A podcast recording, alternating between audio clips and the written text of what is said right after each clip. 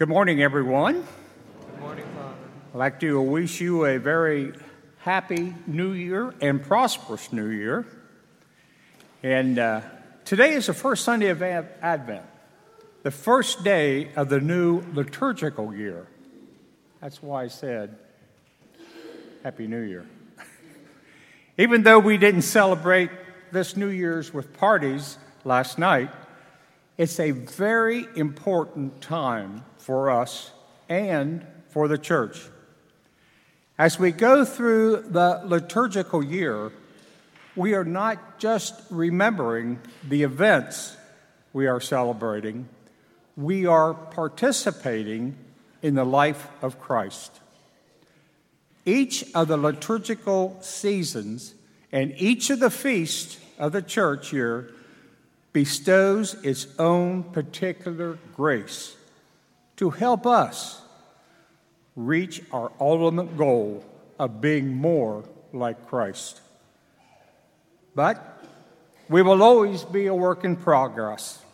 So each year, the Holy Mother Church gives us another opportunity to grow our faith and relationship with Christ. While the season is primarily spiritual, uh, primarily penitential in spirit, which is reflected in the color of the vestments, it also reflects the joy of anticipation. Advent is a season of hope for the good things God has prepared for us, and it is a season of preparation. It is a time to prepare ourselves to receive those gifts awaiting us, whether it be in the joy of the coming feast of Christmas, the opportunities of the day, the last day of our lives, or the last day of the world.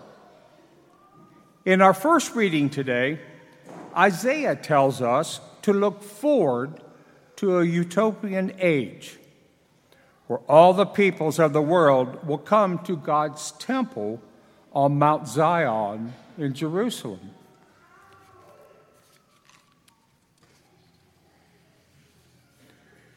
There they will receive the judgment from God and instructions of God's word. Now, Mount Zion is a place that's impossible to reach without being with God and in God. In our second reading today, Paul reminds us of the importance of being prepared for times for what is to come. The early followers of Christ expected his return to be quite soon, and being prepared was a very important part of their lives. For us, it seems much easier to put off our preparations. We get wrapped up in our daily activities, and we don't see any urgency to prepare ourselves to be with God and in God. However, in the gospel we heard today, Jesus warns us of how quickly our lives can be disrupted and unprepared we can be for the consequences. This brings us back to the importance of the season of Advent, the season of preparation. It is really a season of preparing to be prepared. It is where it begins. Our life is a journey to become one with Christ in Advent is an important part of the journey. Advent starts us on our journey by helping us with the steps needed to build our relationship with God, with others, and ourselves.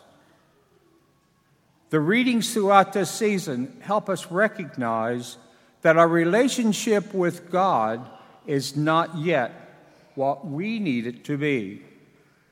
And it is not yet as close as God wants it to be either.